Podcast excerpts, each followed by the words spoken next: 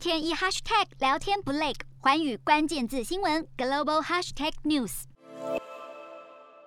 本周的国际新闻快评，我们来讨论美国参议院这个星期表决通过的二零二二年国防授权法，对美中关系以及未来亚太地区和台海安全会有什么样的影响？根据明年度国防授权法的内容，美国在明年的整体国防预算规模将会来到七千七百七十七亿美元，账面上的数字比今年的七千四百亿国防预算成长了大约五个百分点。而在法案当中，也可以很明显的看得出来，美国的军事准备将会更加的着重在印太地区的部署，尤其是针对崛起的中国。实际的法案内容当中，增强美军的部署，以在印太战略区域部署更多的非弹防空系统最为明显。所谓的太平洋威慑倡议，在今年的国防授权法当中，可以看到预算从原本的五十亿增加到了七十亿亿美元。加码在军事竞争的准备，美国的国防授权法也更进一步的要求美国国防部针对如何把美国的国民兵和台湾的后备部队加以整装训练，并安排演训合作，来帮助台湾增加不对称的战力。另外，国防授权法当中也很罕见的提案，美国应该要邀请台湾加入环太平洋军演。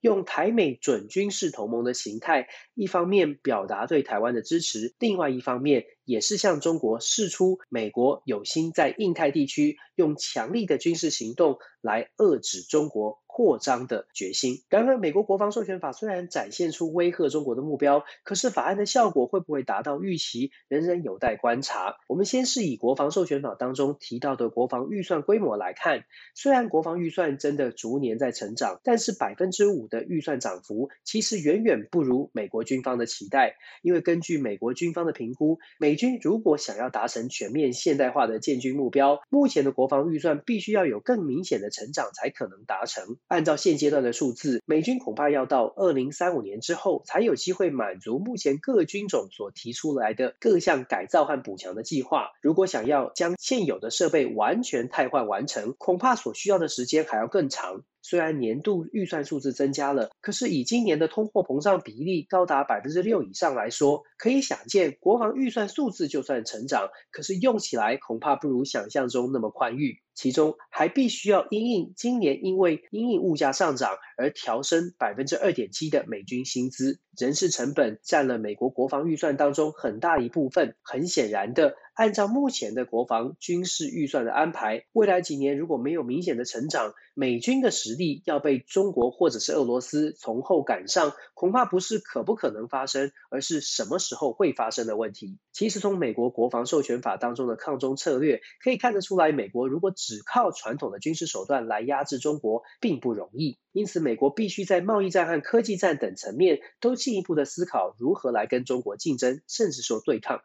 只不过双方在目前高度经贸互赖的情况之下，美国一方面要试图限制中国，但是却在另一方面又希望能够继续跟中国打交道。这也让美国的拜登政府遇到了非常大的难题。以近期美国拜登政府传出考虑要对中国的晶片制造商中芯国际祭出严格的进出口限制为例，虽然美国想要对中国半导体产业管制来制衡北京，可是这个想法仅仅只是在讨论阶段，就已经造成美国企业的恐慌。我们仔细检视中芯国际的主要客户名单，就不难发现，目前美国多家企业其实都是中芯国际晶片的客户。例如，在美国汽车和消费电子产业当中都扮演重要地位的高通半导体公司，他们就是中芯国际的主要客户之一。在全球晶片荒的时代，如果拜登真的决定要制裁中国的半导体厂商，恐怕在高度互赖的期待当中，很有可能会造成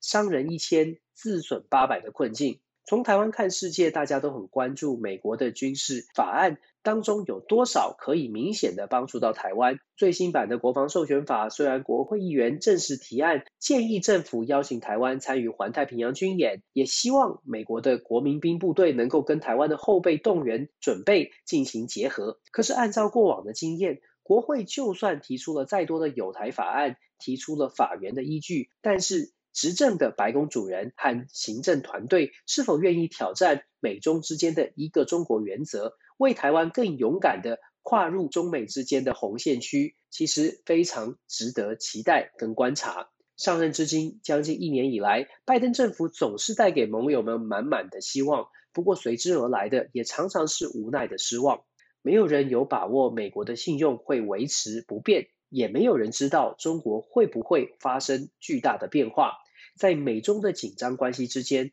台湾应该把握的，真的是找出如何不靠其他国家也能自己站得稳的策略。四大公投，人民做主，民意风暴来袭，政府如何接招？锁定十二月十八日晚间十点，有凭有据看台湾特别节目，决战四大公投议题，独家剖析，就在环宇新闻 YouTube 频道直播。